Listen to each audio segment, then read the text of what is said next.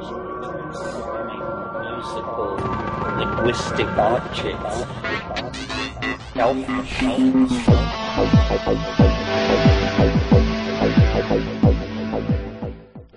Greetings from Cyberdelic Space. This is Lorenzo, and I'm your host here in the Psychedelic Salon. And today is day 132 of Occupy Wall Street. And I want to again thank all our fellow saloners who have bought a copy of my Pay What You Can audiobook, uh, uh, my novel The Genesis Generation, or who bought one of my Amazon Kindle books, or made a direct donation to the salon. Uh, all those various forms of support are what keep me going, and uh, I deeply appreciate it. Now, the reason you haven't heard from me for a bit is that I've been wrapped up in getting ready for this weekend's workshop that Bruce Damer and I are leading in Sierra Madre. And uh, now that the event is sold out, and I don't feel like I'm trying to sell you something, I'll uh, I'll be telling you more about that after today's program. But the headline is that you're going to be able to hear and see much of it online and for free, as uh, well as long as our tech plans come together. That's always a what if, but uh, I think they will. However, first I want to let you know about a festival that's coming up in May that was one of the all-time great events that I've been to in the past. Uh, and the event uh, this year is Symbiosis uh, Pyramid Eclipse Gathering that will be held at Pyramid Lake, uh, Pyramid Lake, Nevada from May 17th to May 22nd. And if you're a burner, you'll recognize the location as uh, being on your way to Black Rock City. Well, at least from the way I come. you know, my, my wife and I participated in the 2009 Symbiosis Gathering. Uh, it was held just outside of Yosemite National Park. And the music, the exhibits, and the people were just fantastic. Uh, it was uh, truly a magical experience for us, and I have no doubt but what this upcoming one in May of 2012 will be even better. Now, uh, these events aren't open ended, and so if you're planning on going, you should get your reservations in today, uh, particularly because there's a discount for early reservations. Uh, just go to symbiosispresents.com or pyramideclipse.com. Uh, and I'll link to both of them in the program notes. And uh, there you can find out all about this uh, wonderful group of people in this event. Uh, and will I be there, you ask? Uh, well, sadly, not this year. Had I not already committed to attending this year's Burning Man Festival, I would most definitely be attending. But uh, my lazy old bones are only good for maybe one of these events a year at best, so I won't be able to make it this year, but hopefully that won't be the case for the next one. Now, one final announcement that I want to make comes from our fellow podcaster, Jan Irvin. And until I received an email from Bruce Damer, I wasn't really aware of this fact either. But did you know that that wonderful, uh, that really huge cache of Terence McKenna audio that's uh, been floating around the net for years, you know, there must be, what, 70 items on it or something. Uh, and, you know, some of which I played here in the salon. Uh, well, they were all originally sourced from the Gnostic Media site. And uh, what's more, most of them were originally recorded by Jeannie Bridington Erstat, uh, who, upon her death in April of 2004, left permission to uh, Jan Irvin to place them online for us all to enjoy. And uh, so I'd like to suggest that uh, maybe the next time any of us listen to uh, one of these recordings, uh, which, as I said, must comprise uh, at least 70 hours or so of McKenna material, well, uh, maybe we should try to picture Jeannie sitting in the audience and recording them for us. And uh, also, maybe we can thank Jan by stopping by his GnosticMedia.com site and maybe buying a CD version of one of these talks. Uh, you can find them there actually in the She Who Remembers archives. And uh, my thanks go out to Jan and Jeannie as well. And uh, hey, you both have added immensely to the tribe, and we thank you for your contribution to our collective knowledge of the thought of Terence McKenna. And speaking of Terence McKenna, it was back in 1977 that, uh, well, at least as far as I know, it was then that he was first mentioned by an already established celebrity on the uh, consciousness circuit, and that was when Robert Anton Wilson wrote about Terence's time wave zero idea in Cosmic Trigger. And so it is to the life of Robert Anton Wilson, then, that uh, I'd like to turn today.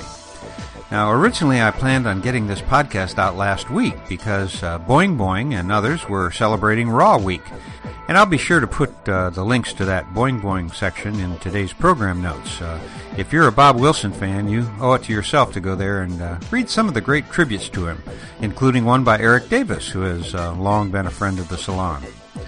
So, what I'm going to play for you now is part of a two CD collection produced by Joe Matheny and given to the salon podcast by the distributor, the Original Falcon Press, which you can find via originalfalcon.com. And a big thank you again goes out to Joe and the Original Falcon Press for letting me play these recordings for you here in the salon. Now, we don't have time to hear the entire collection, which is titled Robert Anton Wilson Remembered, but I've selected a representative sampling that I think gives a really well rounded picture of this incredible mind, as well as uh, giving us a little better idea of uh, what a wonderful person that was, uh, a guy that his friends called Bob and the rest of us called Raw. Uh, well, the voices that you'll hear in just a moment are, and in the order you'll be hearing them are, Douglas Rushkoff, Antero Alli, Tiffany Lee Brown, and uh, although I don't know where Tiffany stands on Occupy Wall Street, uh, her talk sounds right out of the movement to me.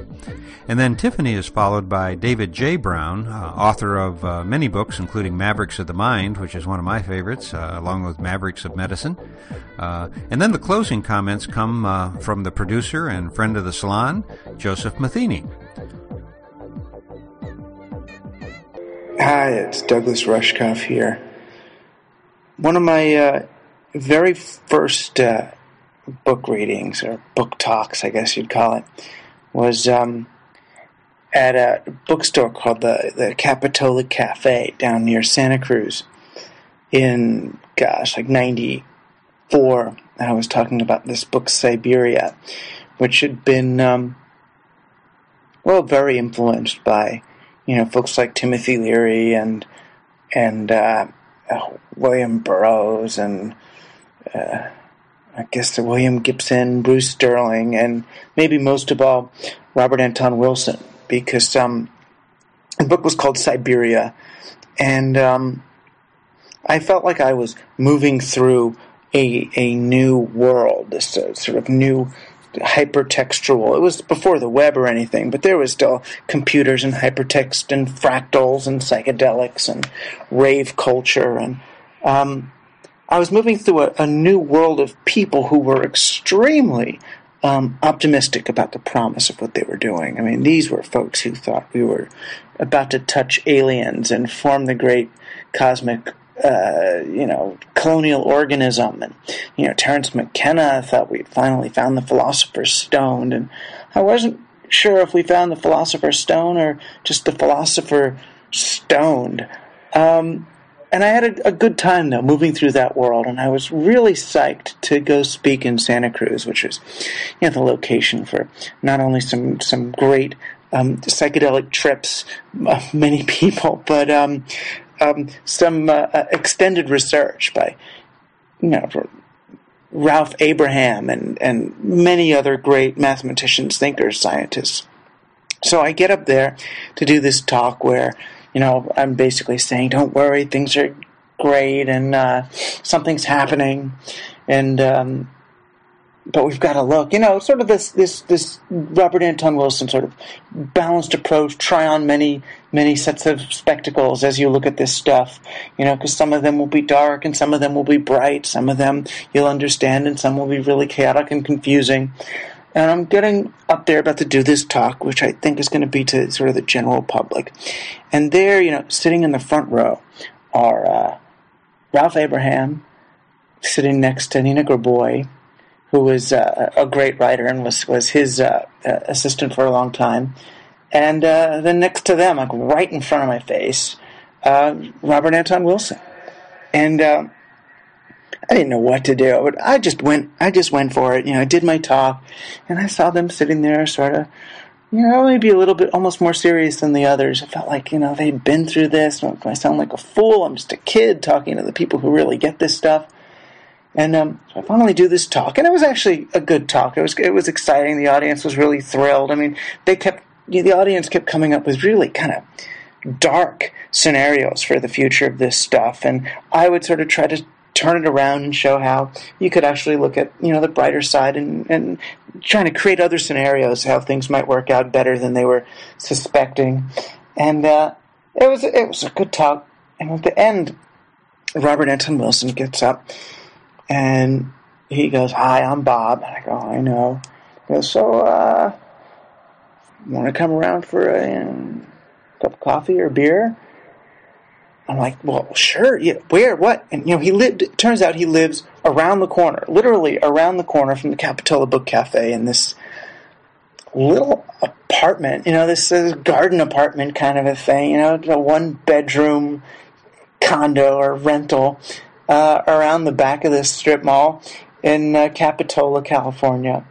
And uh, and his wife is there. And pops open a couple of beers, and uh, we just talk about stuff. You know, sure, a little bit of James Joyce, a little bit about Cyberia and the future of nonlinear culture, but uh, it kind of just felt like I was sitting there with my with my uncle. You know, it was it was the first and um, I, I dare say only time I've ever met one of my heroes and not been disappointed. You know, not been I don't mean that he was he was living up to this status of superstar, but I was not disappointed in that what I found was a totally human human being was a guy who was regular and who put all of his weirdness, his creativity, his thought, his philosophy into his work. You know, that's where it belongs. And when he's sitting in the room with you, he's Bob sitting in the room with you. And it taught me at a pretty early age of around 30, I guess, um, never to worry about that other stuff, you know, to stay me as unadulterated and as unaffected by whatever might happen or however people might see me, whether they're looking up to me one year or down at me the next, um, that it's just me, that I'm just a guy. And here to help other people uh, make it on their own journeys. And uh, more than anything I've read, more than anything he uh, specifically taught me, um, just being with me um, with no affect and no effort uh, was like I imagine what it's like, you know, when two Tibetan, you know, Lama master dudes, you know, find each other in the mountains. You know, they don't have some long conversation about the Buddha or something. When one master finds another, they just sit together. You know, they just sit. And um, that's what Bob taught me. And uh, may his legacy live on.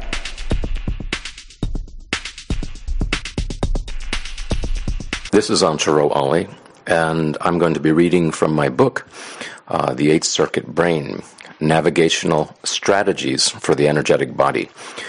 I'm going to be reading from the final section of the book, um, section called How I Got This Way. Um, and that chapter in that section uh, called The Cosmic Trigger Effect, or How I Met Robert Anton Wilson in the No Coincidences Department. Spring 1979, Berkeley, California. I'm sitting on the couch in Robert Anton Wilson's living room, dumbfounded by the rapid fire laughter and sheer brain power of the intelligentsia bouncing off the walls around me.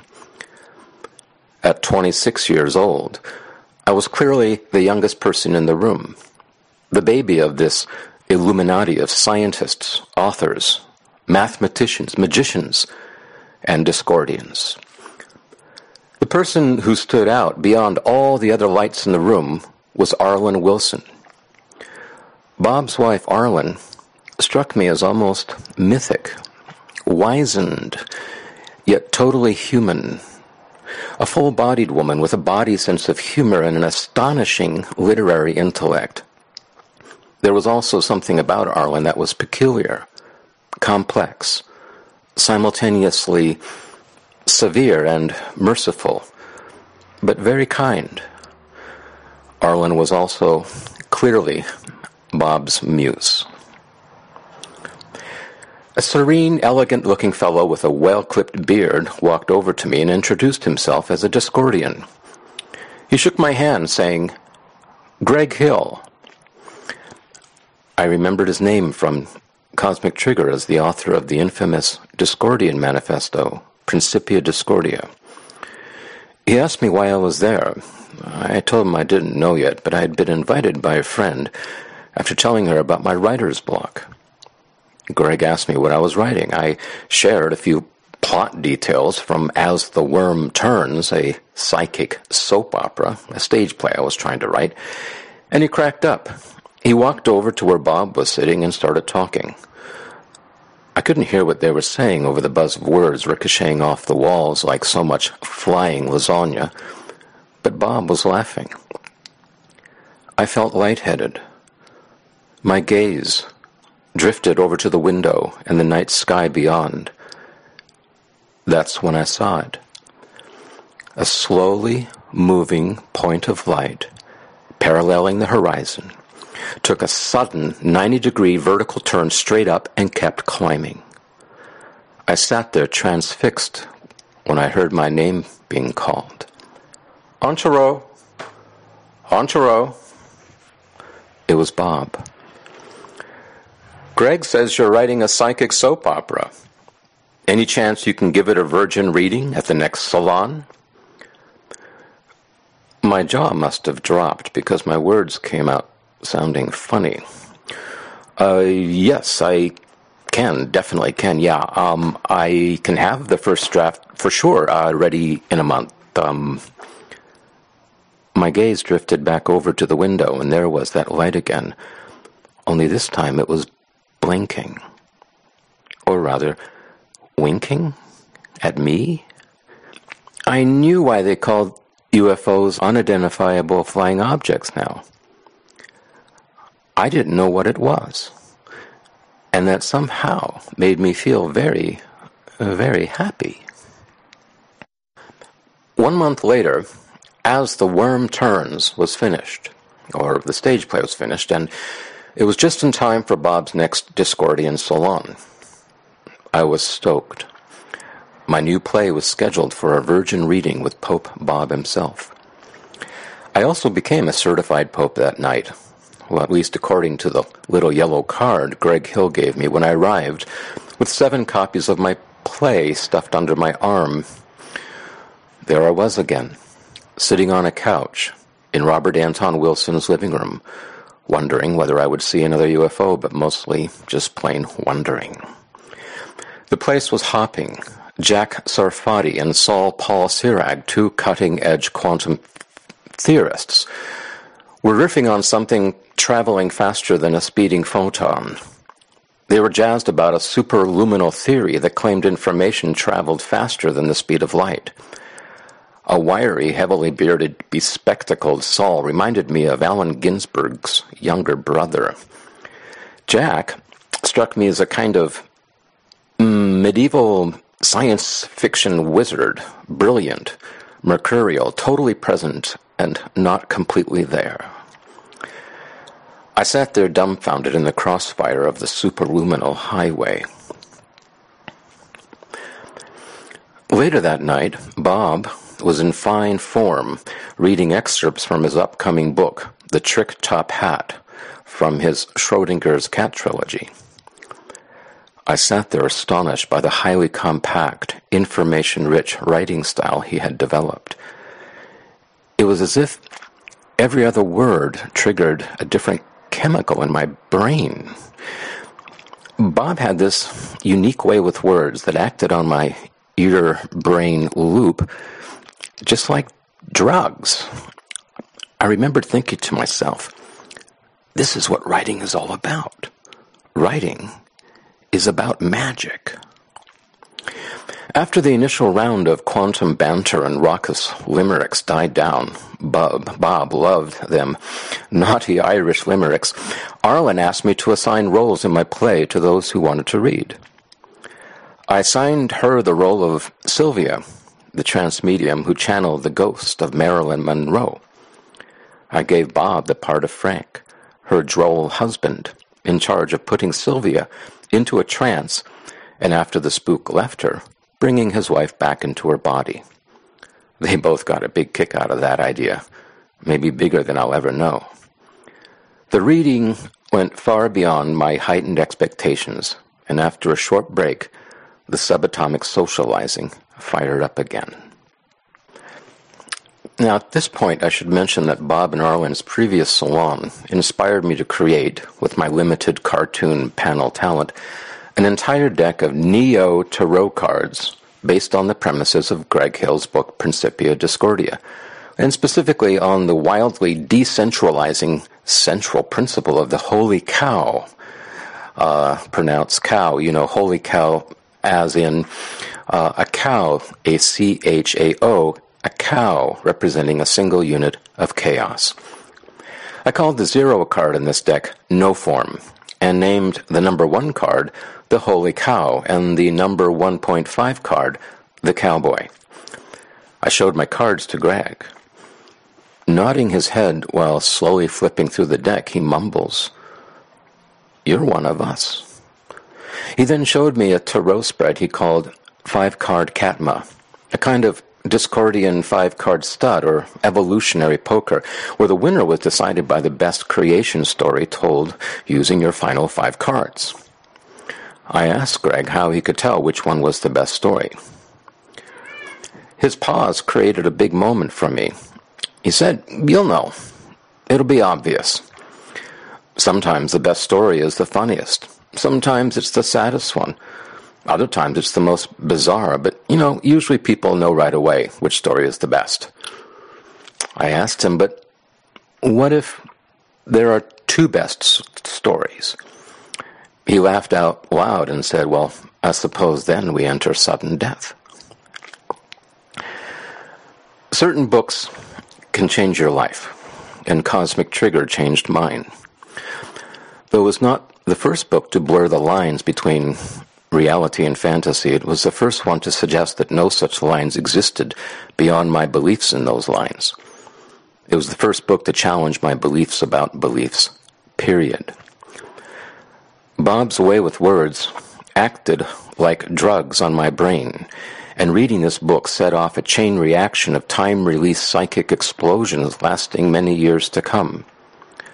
Cosmic Trigger was also where I first discovered Timothy Leary's eight circuit brain model. The Bob Wilson I came to know circa 1979 through 1986 approximately was at the peak of his game. And as far as I could tell, this game was initiating his readers, in books and in person during his many worldwide lectures, to the most operational Einsteinian language possible, and to do this in the most entertaining ways his imagination could conjure. I was and still am bewildered by how he was able to recontextualize quantum physics through the interactions of his fictitious characters and labyrinthian plot designs in the Schrodinger's Cat trilogy, and also the masks of the Illuminati. Though Bob was clearly a master of this game, I never saw him treat actual living people as characters or their interactions as games. He knew the difference, and he took the time to show others that he knew. Bob was very soulful that way. He seemed to simultaneously belong to two generations the caregivers of the World War II era and the hedonic seekers of the 60s, the baby boomers. I suddenly saw Bob as a psychedelic mensch with a genius IQ, which for me was as hilarious as it rang true. As I continued attending Bob and Arlen's Discordian salons, now at their new home in a San Francisco condo, I began to notice a change in my attitude. Though my presence remained one of a gleeful fly on the wall who occasionally buzzed agreement, I also began to see important differences, distinguishing Bob's views from my own. I did not voice these at first for dread of appearing arrogant or stupid, but I, I did not disregard them either. One of the downsides of being in the personal presence of people with more brains and heart than yourself is a kind of gorgeous oppression that took the form, well, for me, of wanting to be just like Bob or wanting to write just like Bob. At the next salon, Bob announced disciples are assholes looking for a human being to attach themselves to. Well, that was the moment I knew there would be no guru worship at Bob's house, and that Bob would never wish that kind of oppression on anyone. Though I never felt any oppression from Bob personally, I do recall struggling in his presence with my own unmet and often unconscious childhood needs for a father figure. I never knew my real father growing up. As with many other young fans, my own starstruck projections oppressed me more than anything else. That he never encouraged or even accepted these projections enabled me to eventually release them and observe him closer as, as he was, with little or no emotional investment. What I saw was a man fully inhabiting a world of his own creation a sophisticated, entertaining, and Byzantine network of reality tunnels where his consciousness traversed and cross-referenced with astonishing artistry and humor. Whether he was high or sober, I noticed that whenever anyone questioned Bob, a consistent delay of silence followed. It was as if he was so abstracted into his internal labyrinth that it took him a few moments to gather his response and surface with it into present time.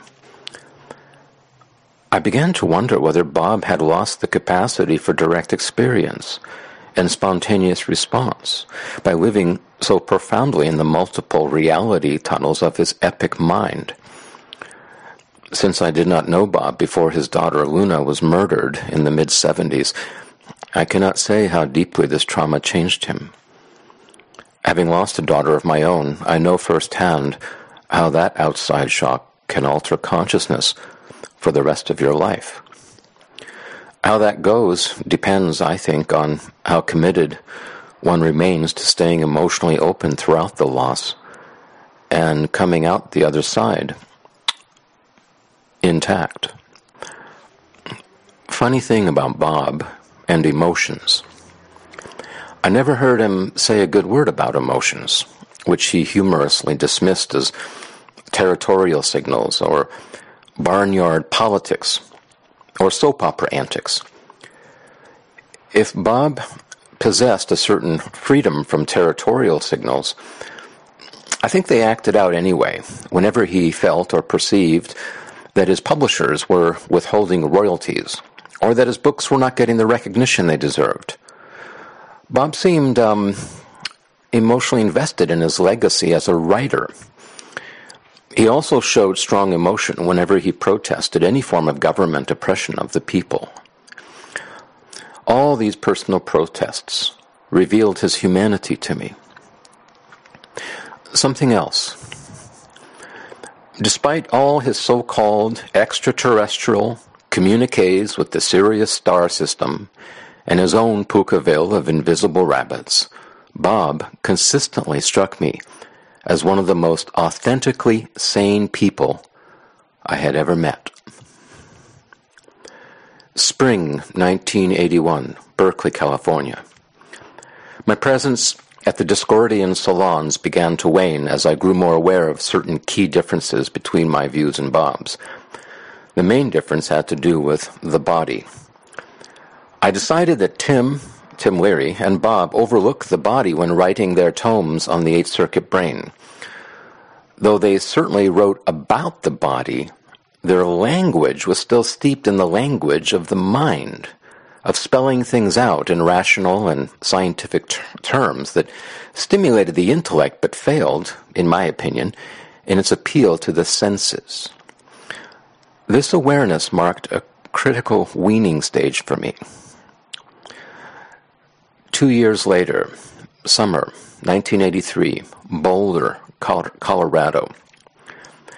My bohemian California lifestyle ground to a halt. I had unwittingly become a parody of myself and was desperate for a big change. For me, this meant getting serious about my 30 year old life. I migrated to Boulder, Colorado. Within a year, I was married and soon afterwards, a father.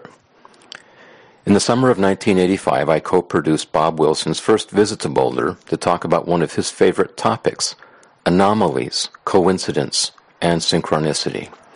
I remember Bob reveling in the exquisite irony and high humor staged by the venue we booked him in, a church, complete with stained glass windows, a multi tiered altar, and rows and rows of stained wood pews. I opened with a brief solo mime shtick, and then Bob the Pope of Chapel Perilous preached to the choir. A rollicking good time was had by all.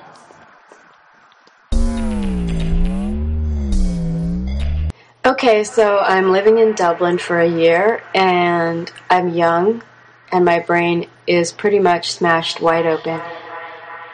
My friend Bill sends me a book in the mail. Takes a while to get there. It's called Prometheus Rising. It's by Robert Anton Wilson. And Bill and I had spent many good times over the years exploring reality in, um, let's just say, in all kinds of different ways. I had also taken a class at UC Berkeley uh, on theory of knowledge, kind of undergraduate stuff. So I'd already been wasting a lot of time. Wasting? Spending? I don't know.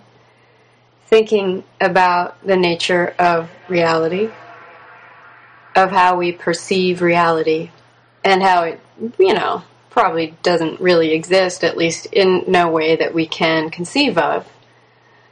And these can be very disturbing thoughts. To this day, I don't know if going through all of that philosophical insanity was good for me or not. But Prometheus Rising fit right into it and was a good laugh on top of it all and just felt like the absolutely right thing. It made sense. It made sense. Robert Anton Wilson made sense. So I continued reading Wilson and having all these many thoughts and trying to explain, explain, expand, explain, expand my brain.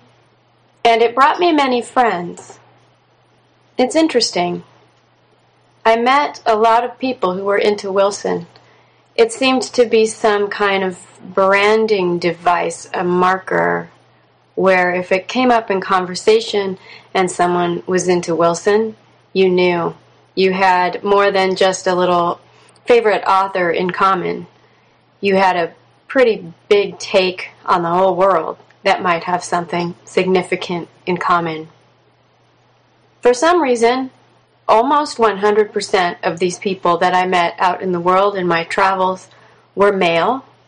I met one woman who had that response the Ah, Wilson, let's talk response. So I met incredible people, mostly male, around this whole experience of sharing Wilson as a jumping off point for discussing reality and what we make of the world and what we want of it and what we want of our minds. The people attracted to Wilson and to these readings really ran the gamut. There seemed to be some commonality. A lot of the people were, and probably still are, kind of weirdos in some way or another, a lot of freaks and geeks, which seemed perfectly satisfactory to me, and a lot of um, a lot of people who had journeyed a lot into their consciousness and perhaps other consciousnesses as well, uh, and taken various routes to get there. There seemed to be a profound level of dissatisfaction among these people, too, which I certainly shared. There was dissatisfaction with the world, with how people look at the whole idea of the world, of reality, dissatisfaction with politics, and often dissatisfaction with one's sense of personal power, where we are in the world, what we can do about it, whether we matter, whether we really wield any power at all compared to all the big guys who run the place. And that was part of the fun of the conspiracy aspect of these conversations. Of course, many people seemed to take those really literally and really seriously in a way that I thought was completely anti Wilson, but um, whatever, that was just my thought. So, part of why I admire Bob is that he set in motion uh, really an entire subculture of people who were probably ready to come together over other writings and other themes anyway, but he really sparked people. And I felt delighted and giggly and honored to be part of this whole thing. Out of those people, um, one was one of my closest friends. One was a date rapist, as I found out the hard way, on mescaline. One was just a really cool guy that I got to know for about a year and still correspond with online. That woman I mentioned, we only had one conversation but she was cool. Some other people that I knew that were into the whole thing turned out to be on and off acquaintances uh, through the early days of the internet revolution, quote unquote, and the whole cyberdelic scenario of the early 90s. So it wasn't just that I'd read something that blew my mind, it was that I had also been immersed with a whole bunch of people. That to me is super duper valuable. So, I guess I'm throwing out thanks to all of you listening to this, because you're probably one of that group too, or you wouldn't be listening. Um, and and to Bob for uh, for putting it out there so that people had something to attach themselves to, to discuss, and um, and sometimes have a good laugh over, which I think was a very important point of what he was writing and promulgating. With that, I'm going to end this little segment. I'm Tiffany. Uh, Tiffany Lee Brown is my name, aka Magdalene. Anyway, I'm glad everybody's getting together to uh, to fly the flag and to say thanks.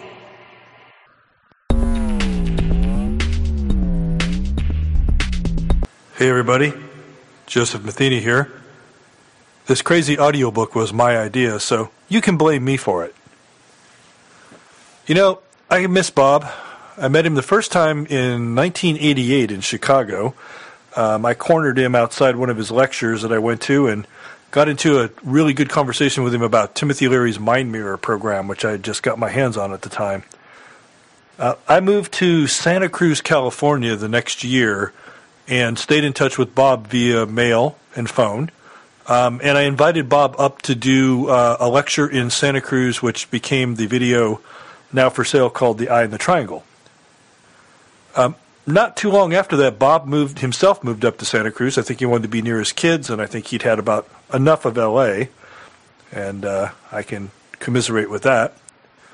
And uh, settled down and started hanging out with me and some other people in a group we had called the Formless Ocean Group, or the FOG for shorthand.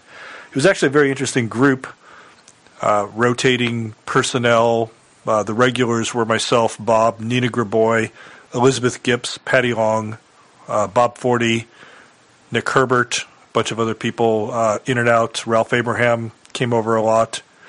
Um, Timothy Leary would drop in if he was in town or coming through. John Lilly, um, the McKenna brothers, Dennis and Terence.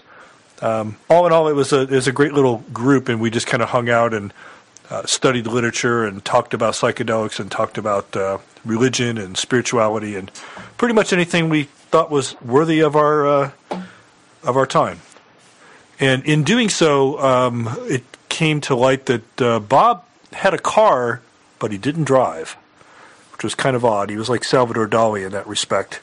Um, so I ended up becoming uh, his driver So I drove him around to his gigs, the ones in California, um, and uh, kind of de facto became a bodyguard of sorts or a body shield of sorts. Uh, when you traveled with Robert Anton Wilson, a lot of times you would arrive at the venue and there would be people there to greet him who were um, enthusiastic fans, let's put it that way.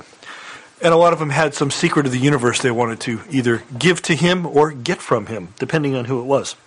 So, one story that I remember is um, when we went to San Rafael, and there was there was a uh, conference that was being put on by Sound Photosynthesis, and I don't recall the name of the conference, um, but I do remember that when we pulled up and we walked out of the car and we were walking towards the front of the venue because it was the San Rafael Auditorium or something like that.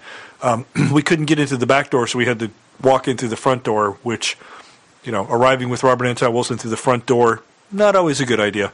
But we had to do it, so we, we went on went in, and as we were walking to the door to get to the stage, I noticed that there was about four different people vectoring in on us from different directions, um, and I could see by the look in their eye and the the uh, purpose in their step that they were definitely coming to get or give secrets of the universe.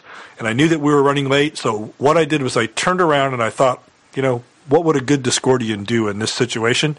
And the first thing that came to my mind was to shout something, and I said, You heard the man!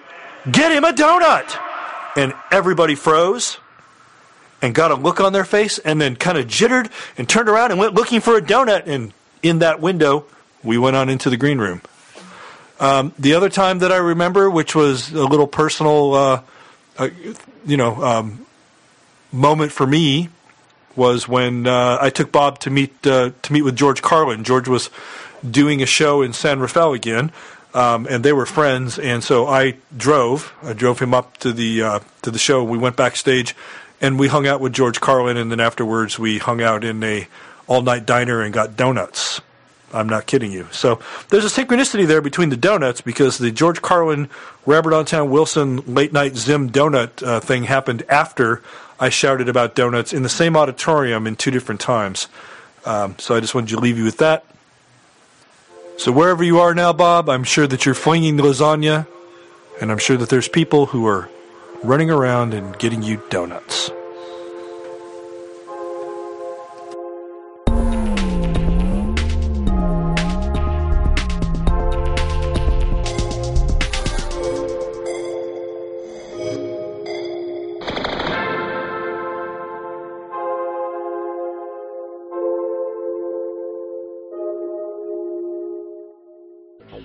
You're listening to the Psychedelic Salon, where people are changing their lives one thought at a time.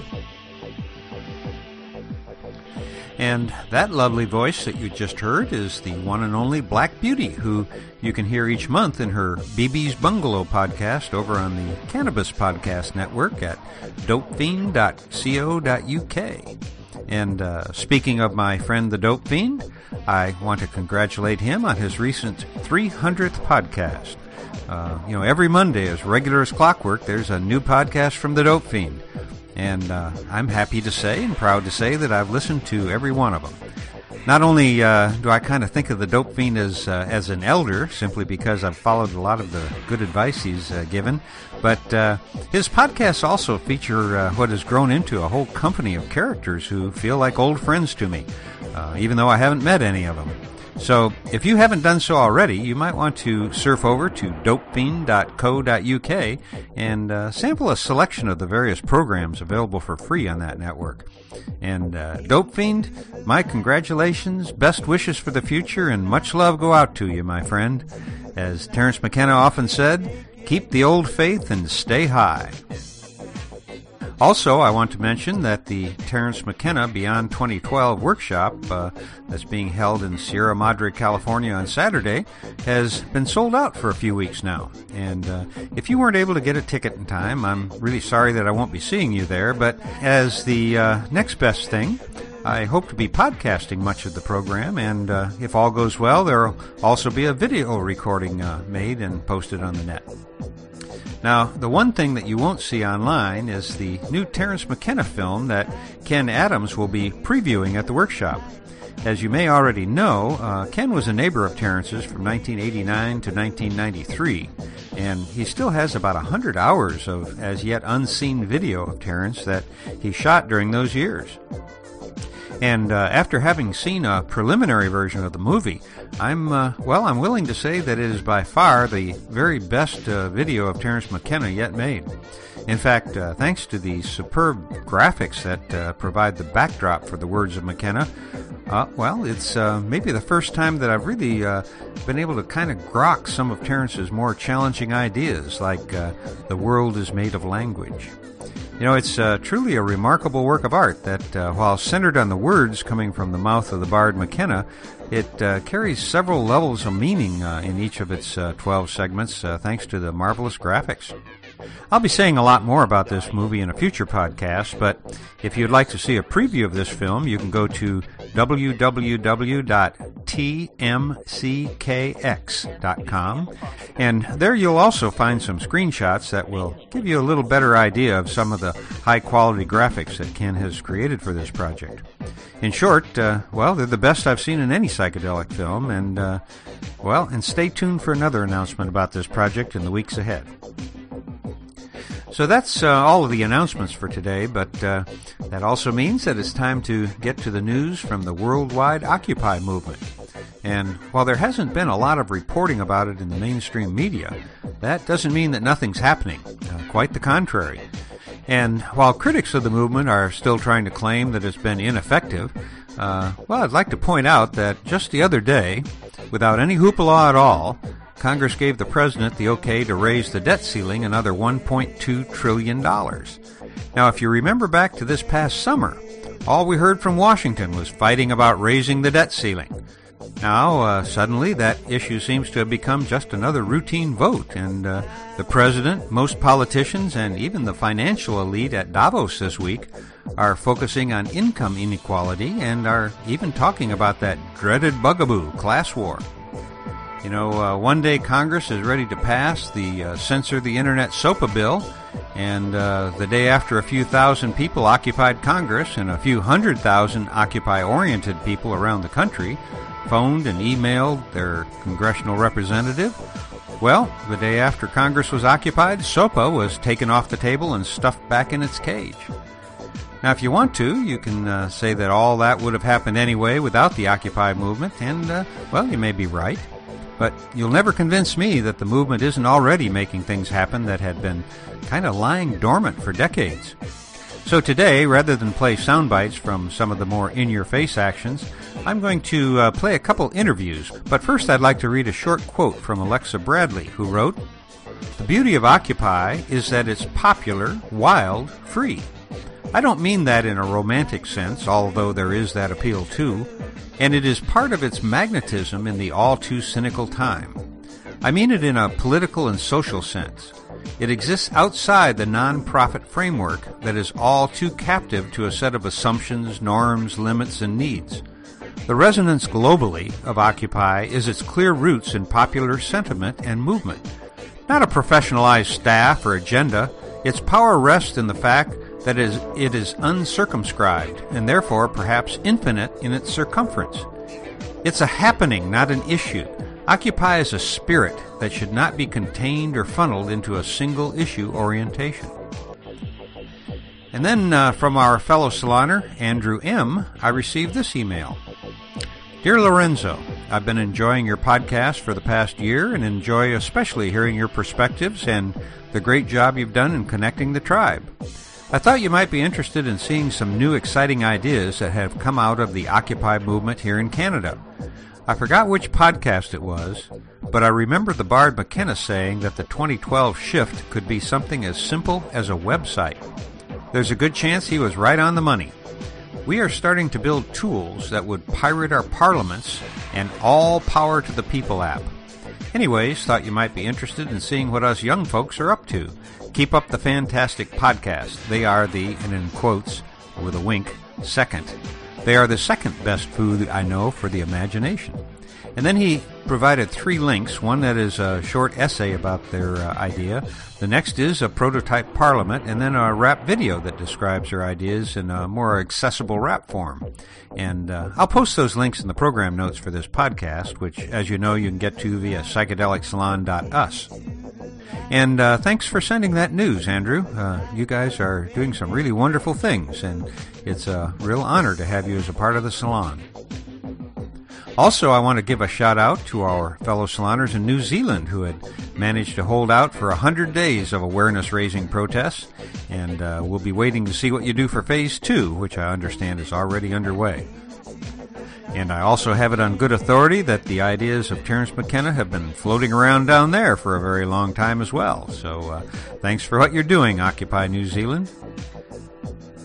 Now I'm going to play a few segments that I've recorded for you uh, that better sum up what this struggle is all about here in the States.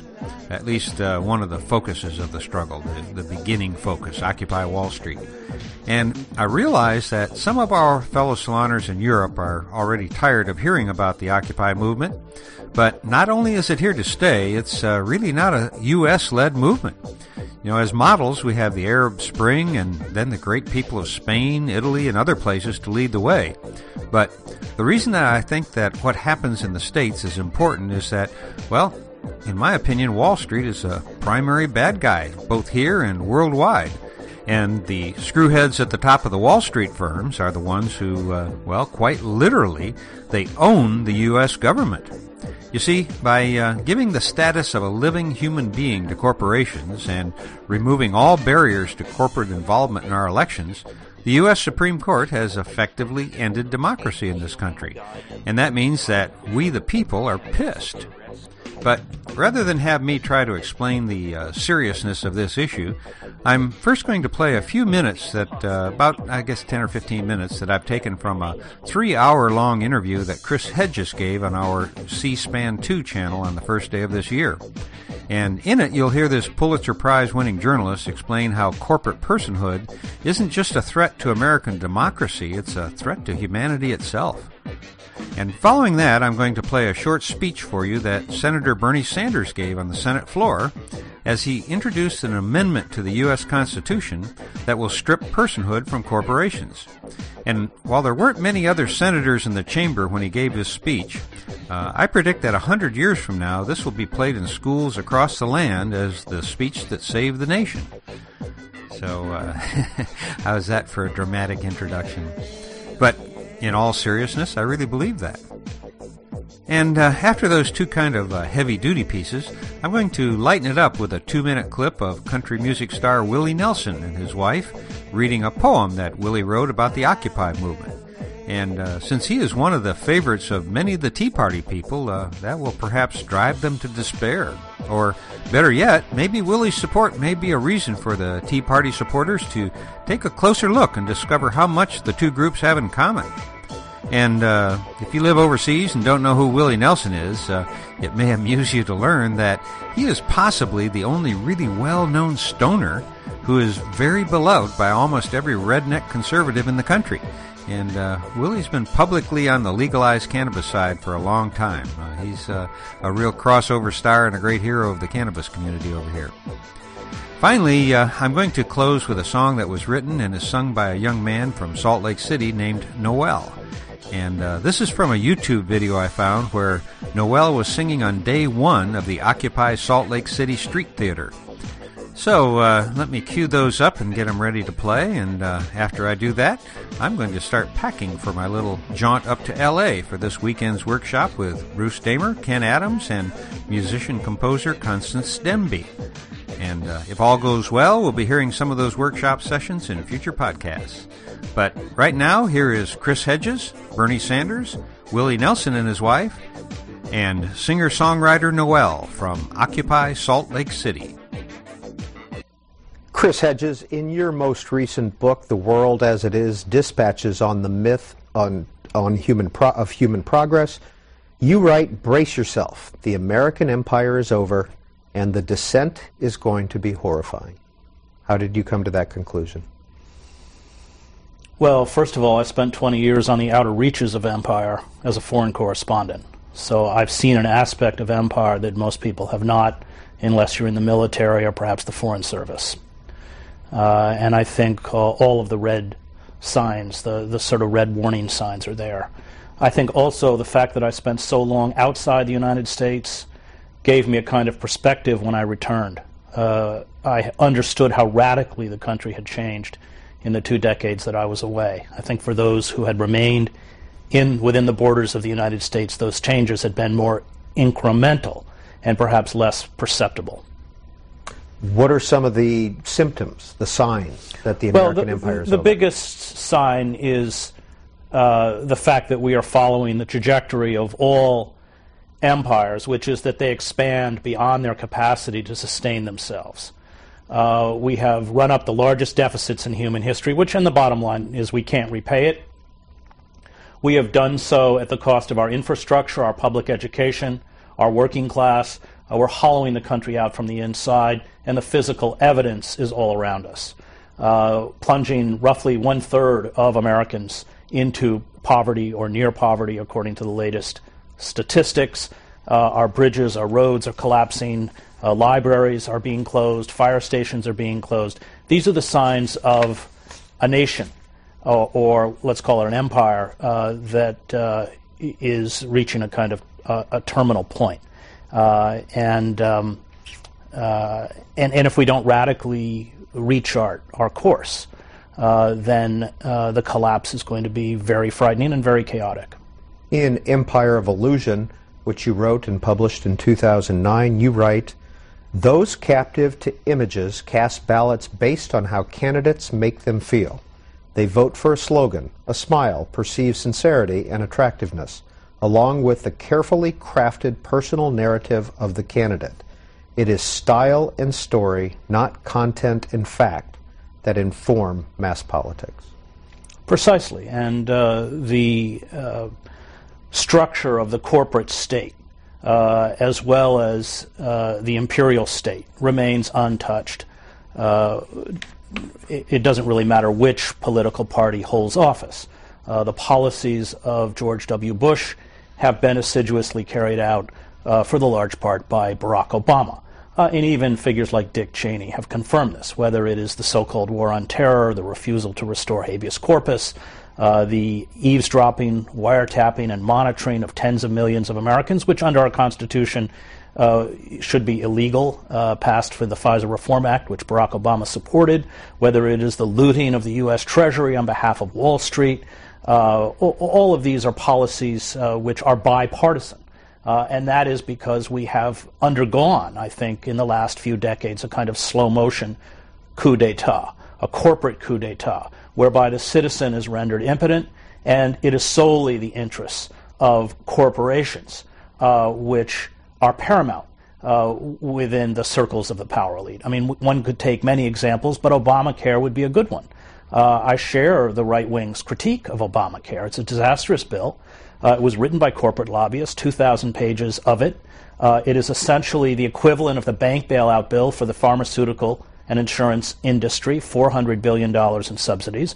Meanwhile, uh, the White House handed out exemptions uh, because these corporations do not want to insure uh, chronically ill children. I mean, think of it in moral terms. It really means that we live in a country where it is now legally permissible for corporations, for profit corporations, to hold sick children hostage while their parents frantically bankrupt themselves trying to save their sons or daughters. This is the kind of world the corporate state creates.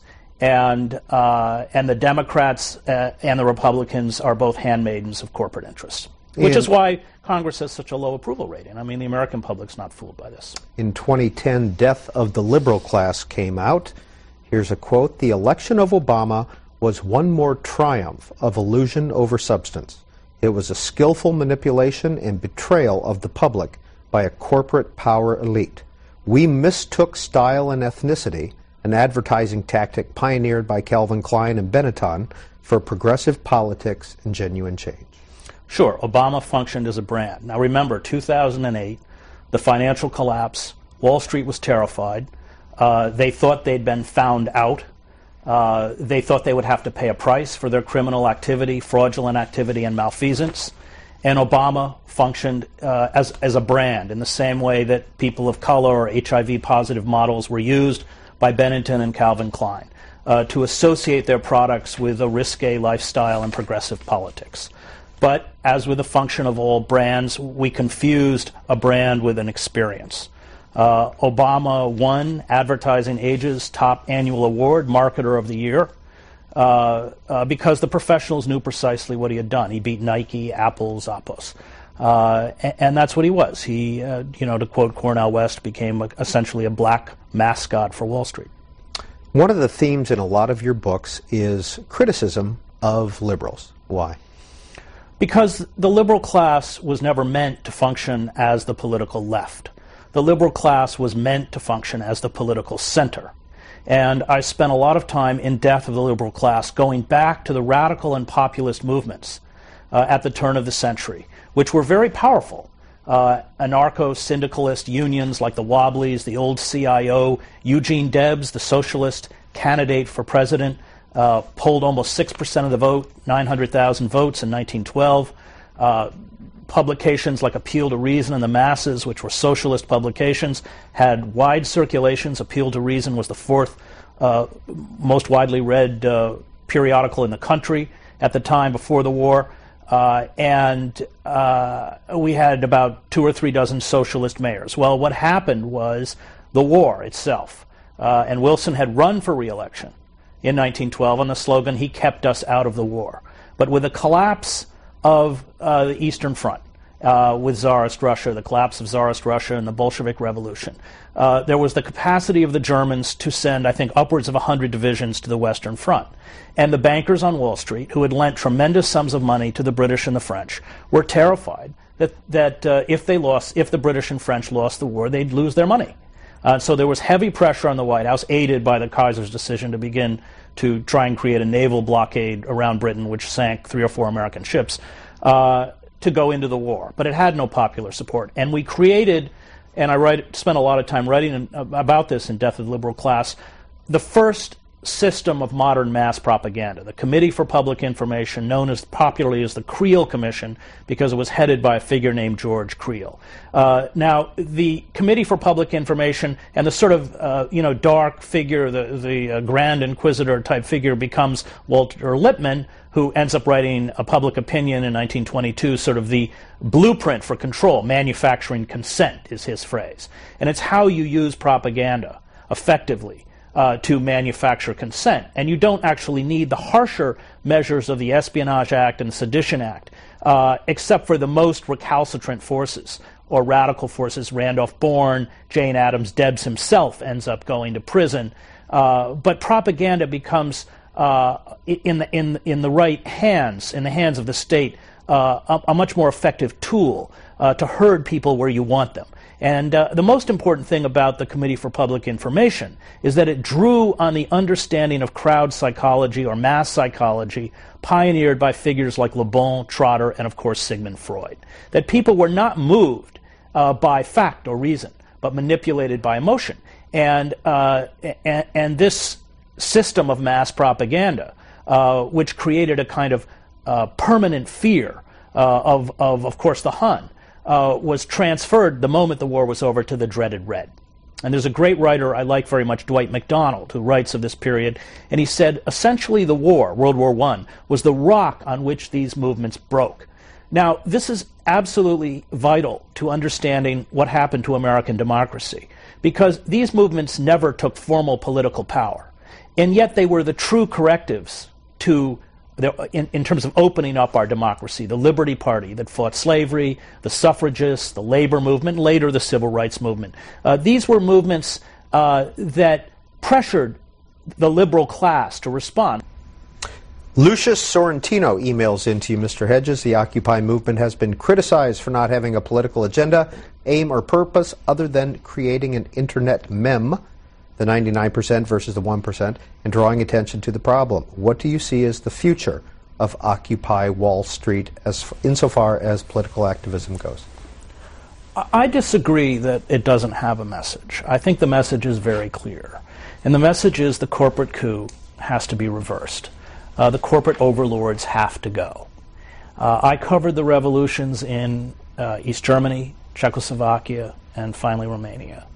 And we used to hear the same criticisms uh, leveled against the organizers, for instance, in East Germany. That they, what are your demands? Well, uh, the uh, movement understands that um, you know there there are certainly things that I think most people within the Occupy movement would support: revoking corporate personhood, uh, campaign finance, uh, a serious jobs program, especially directed at the young, a moratorium on uh, foreclosures and bank repossessions, all of which I support and all of which I think are important, uh, but they're not going to come uh, as long as the political system is held hostage. Uh, to corporate interests, as long as we live in what Sheldon Wolin calls this system of inverted totalitarianism. Uh, and so they keep it focused on the fundamental problem. And, and of course, the power elite criticize it criticizes the movement for not making specific demands, for not funneling this energy back into a dead system. Uh, and I think the most telling moment for me uh, came when there was a coordinated effort uh, by 18 cities to shut down Occupy encampments, uh, including in uh, Oakland, uh, LA, New York. And for me, that was an indication of how tone deaf and out of touch those in power are. The idea that they could physically eradicate mm. these movements and yet not address the injustices and uh, suffering uh, that had given birth to these movements. Uh, if uh, they functioned as a liberal class should function, uh, let's go back to Roosevelt and Wallace. If they uh, were serious about attempting to save corporate capitalism, they would have immediately announced a $1 trillion jobs program targeted at uh, people under the age of 25, a, moratorium on uh, uh on uh, bank repossessions and foreclosures, uh, and forgiving one trillion dollars in student debt. I mean, these would have been the kinds of steps that might have been able to begin to ameliorate the anger. Uh, the legitimate anger that has gripped uh, many, many, many Americans, and yet they think they can use a mil- militarized police forces, and I've been in the middle of it. I mean, it's just like being in a Star Wars movie. They're uh, stormtroopers, in essence, uh, command helicopters up in the sky. These are peaceful protests, uh, directing traffic. Uh, uh, you know, uh, instances of very brutal behavior, pepper spraying, beating. I was arrested outside Goldman Sachs. People were being slammed into the cement. to think that they can counter this by force, I think, is deeply misguided and shows how out of touch those in power are in terms of political figures, I don't believe that, given the configurations of our political system, uh, we are going to mount uh, a serious challenge to it through the electoral process. I think the challenge will come through the Occupy movements, uh, and I don't think these movements are going away. Uh, you know, it, it uh, when you covered the revolutions in Eastern Europe, you became very cognizant uh, of that timetables were impossible to predict. Uh, overthrowing the communist regime in Poland took uh, 10 years. Uh, in East Germany, it took 10 weeks, and in Czechoslovakia, it took 10 days. no one really knows. These movements have a kind of life of their own, how they spring. you know, I was in Leipzig on the afternoon of November 9th, 1989, with the leaders of the East German opposition. And they said, well, maybe within a year, there'll be free passage back and forth across the Berlin Wall. Within a matter of hours, the Berlin Wall, at least as an impediment to human traffic, no longer existed. Uh, and that was a huge lesson for me that even those most closely associated with these movements don't know where they're going, and, and oftentimes don't even know what their potential is. Um, so uh, I put my faith in movements. In his 2005 book, Losing Moses on the Freeway The Ten Commandments in America, Mr. Hedges writes, we watch impassively as the wealthy and the elite, the huge corporations, rob us, ruin the environment, defraud consumers and taxpayers, and create an exclusive American oligarchy that fuses wealth and political power. We watch passively because we believe we can enter the club. It is greed that keeps us silent. The world's a big place, uh, but certainly the most powerful entities are these huge corporations. Corporations like Goldman Sachs, for instance. Uh, because I spent so much of my life in the developing world, places like Africa, Latin America, and the Middle East.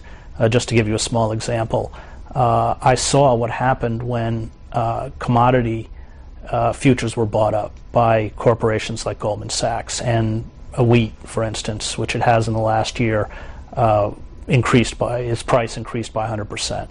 Uh, I saw the human consequences of that. The children who were malnourished and even in some cases died of starvation because they couldn't afford to eat. Um, you know, we the wars in both Iraq and Afghanistan have very little popular support, and yet for a handful of corporations, Lockheed Martin, uh, Northrop Grumman, Halliburton, uh, the, they're immensely profitable, as war is for uh, a certain tiny segment of the power elite, and always has been, as Smedley Butler said. You know, war is a racket.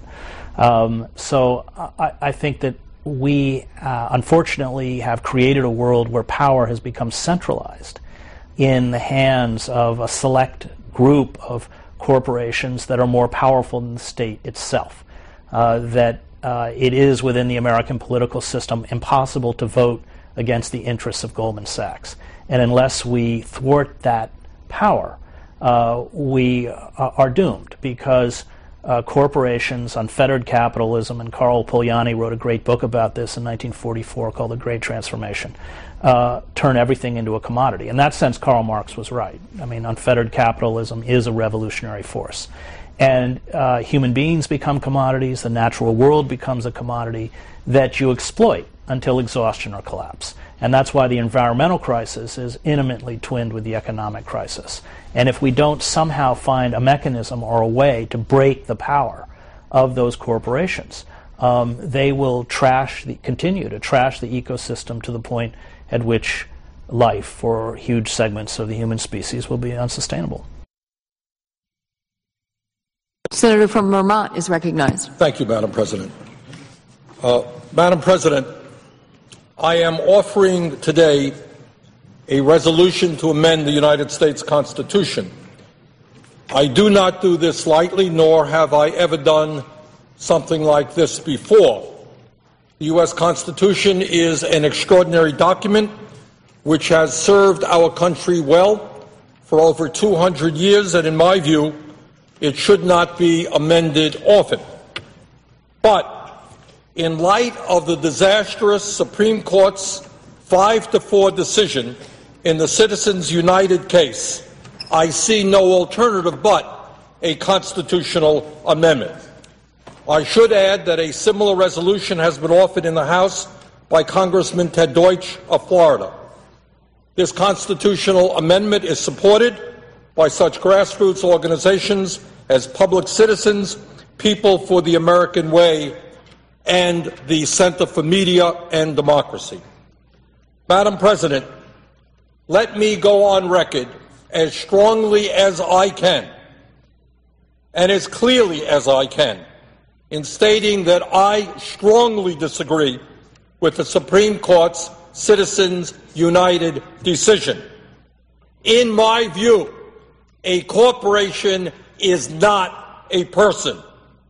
In my view, a corporation does not have First Amendment rights to spend as much money as it wants without disclosure on a political campaign.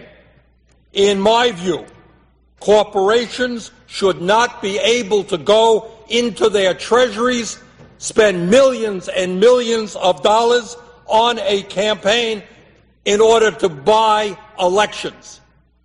I do not believe that is what American democracy is supposed to be about.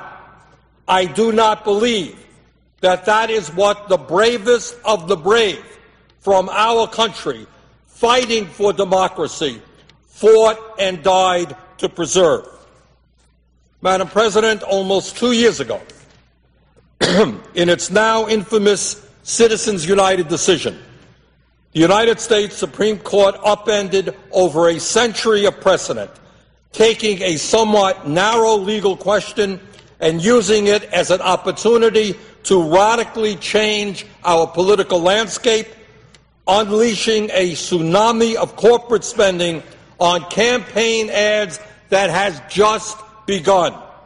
Make no mistake, the Citizens United ruling has radically changed the nature of our democracy, further tilting the balance of the power toward the rich and the powerful at a time when already the wealthiest people in this country have never had it so good.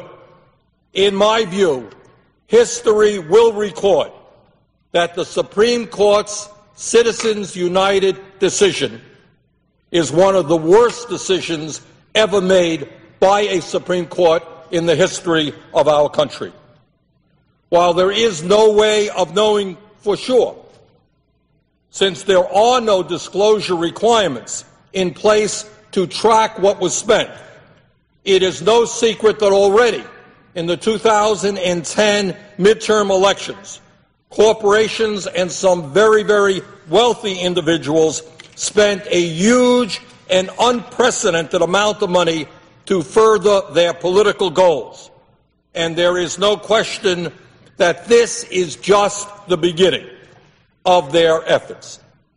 At a time when corporations have over $2 trillion in cash in their bank accounts and are making record breaking profits, the American people should be concerned when the Supreme Court says that these corporations have a constitutionally protected right to spend, spend, spend shareholders' money to dominate an election as if they were real, live persons. There will be no end to the impact that corporate interests can have on our campaigns and our democracy if we do not end this Citizens United decision and its impact on our nation. All of us in the Senate share one common characteristic. We all run for elections. We all live in the real political world. And let me just speak for a moment what I think many of my colleagues in their heart of hearts know to be true. And that is that while the campaign finance system we had before Citizens United was, in my view, a disaster, there is no question that a disastrous situation where candidates, members of the Senate, spend huge amounts of time having to raise money. And I know that is distasteful not just for Democrats, it is distasteful for Republicans, it is distasteful for an independent. That's what we do. And now, as a result of Citizens United, that bad situation has become much worse because infinitely more money is going to come into the political process through non disclosed donations suddenly appearing on TV screens in our states. According to an October 10, 2011 article in Politico, quote, the billionaire industrialist brothers David and Charles Koch plan to steer more than 200 million, potentially much more, to conservative groups ahead of Election Day 2012. What do we think? Do we think that American democracy is about a couple of wealthy billionaires putting hundreds of millions of dollars into campaigns without disclosure? Is that really the democracy that Americans fought and died for in war after war? I think not. And it clearly is not just Republican operatives. There will be Democrats doing the same. So more and more money comes into the system we don't know where it comes from. And in order to defend ourselves, candidates are going to have to raise more and more money, become more and more dependent on big money interest. Does anybody really believe that that is what American democracy is supposed to be about? And let's talk about the practical impacts. What happens here on the floor of the Senate? Madam President, the six largest banks on Wall Street have assets equal to over 65% of our GDP. Over $9 trillion, six banks. Now, when an issue comes up that impacts Wall Street, some of us, for example, think it might be a good idea to break up these huge banks. And members walk up to the desk up there and they have to decide am I going to vote for this? Am I going to vote against it?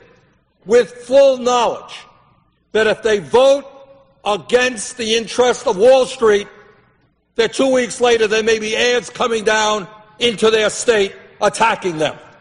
Every member of the Senate, every member of the House, in their back of their minds will be thinking, gee, if I cast a vote this way, if I take on some big money interest, am I going to be punished for that?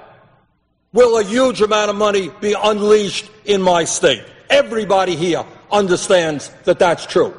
It's not just taking on Wall Street. Maybe it's taking on the drug companies.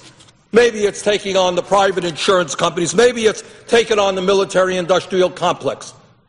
But whatever powerful and wealthy special interest you are prepared to take on on behalf of the interests of the middle class and working families of this country, when you walk up to that desk and you cast that vote, you know in the back of your mind that you may be unleashing a tsunami of money coming into your state, and you're going to think twice about how you cast that vote.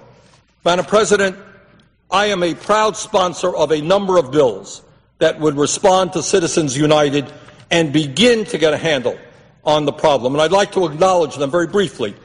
One is the Disclose Act, sponsored by Senator Schumer, which would force corporations spending money on campaign ads to disclose their identity, just as candidates have to do. That is a good thing. I support it.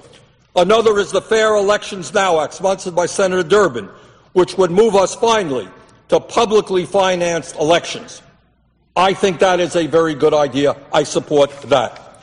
Third piece of legislation is a recent resolution for a campaign finance constitutional amendment introduced by Senator Tom Udall of New Mexico that would make it clear that Congress and the states have the authority to write laws to regulate campaign spending across the country and make sure our state and federal elections are about what's right for our democracy. And I support Senator Udall's resolution. But even these excellent pieces of legislation are not enough. Madam President, the Constitution of this country has served us well for more than 200 years. But when the Supreme Court says that for purposes of the First Amendment, corporations are people, that writing checks from the company's bank account is constitutionally protected speech, and that even attempts by the federal government and states to impose reasonable restrictions on campaign ads are unconstitutional. When that occurs, our democracy is in grave danger. Something more needs to be done something more fundamental and indisputable, something that cannot be turned on its head by a 5 4 Supreme Court decision. We have got to send a constitutional amendment to the states that says, simply and straightforwardly, what everyone except five members of the United States Supreme Court seem to understand, and that is corporations are not people. Bank of America is not a person. ExxonMobil is not a person. Madam President, the resolution I am offering today calls for an amendment to be sent to the states that would do just that. It would make perfectly clear one, corporations are not persons with equal constitutional rights as real life, flesh and blood human beings. Two, corporations are subject to regulation by the people. Three, corporations may not make campaign contributions, which has been the law of the land for the last century. And four, Congress and states have the power to regulate campaign finance, as Senator Udall's amendment would also say. Madam President, this amendment is co-sponsored by Senator Begich of Alaska, and I would urge all of my colleagues to co-sponsor this amendment, which in fact does what its title suggests saves American democracy. Thank you very much, Madam President. We stand with humanity against the insanity. We're the ones with the 99. We're the seeds and we're the core. We're the ones we've been waiting for. We're the ones with the 99. We're the windows and we are the doors. And we're the ceiling and we are the floors. We're the one that we've been waiting for. We're the ones with the 99. Stand up against tyranny. You now have the floor. You're the ones we've been waiting for. We're the ones with the 99. The whole tax setup is a little unfair, but some of us don't mind paying our share. We're the ones that we've been waiting for. We're the ones with the 99. We're the ones we've been waiting for. You're the ones we've been waiting for. We're the ones with the 99.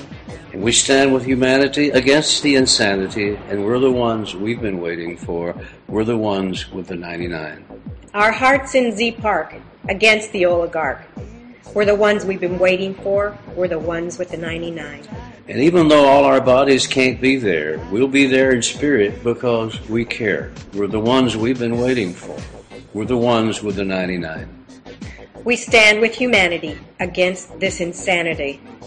For all people to be free. Us and them, you and me. We're the We're ones, the ones with the 99. 99. And for now, this is Lorenzo signing off from Cyberdelic Space. Be well, my friends.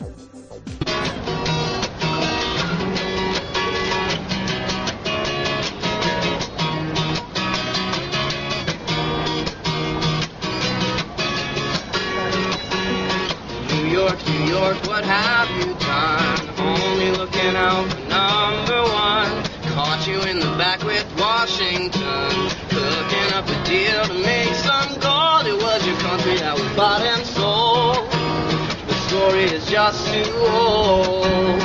New York, New York, you're laying low. As Washington keeps your status quo. California runs the show. Keeping your brothers in a can and never knowing that the world's a sham. I think it's high time that we took a stand and break down the walls, set the people free. Break down the walls between you and me. If we don't stand together, then we're nothing at all. So let's all help each other take down the wall.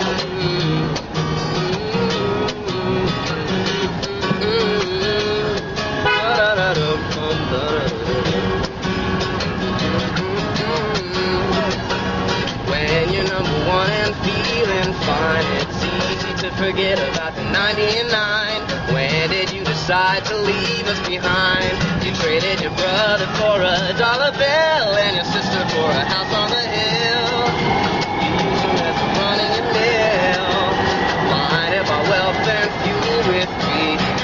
Disregarded other people's need. Though you pay our cries no heed. We're getting closer to breaking down the barriers you set all around. We're gonna take off your crown when we break down the walls, set the people free. Break down the walls between you and me. If we don't stand together, then we're nothing at all. So let's all help each other and take down the wall. It'll take some time. Everything is gonna be just fine. But you gotta start the change in your mind. You can't stay the same and suddenly expect to see a change. Everybody's gotta play a part and an open mind. Well, that's a running The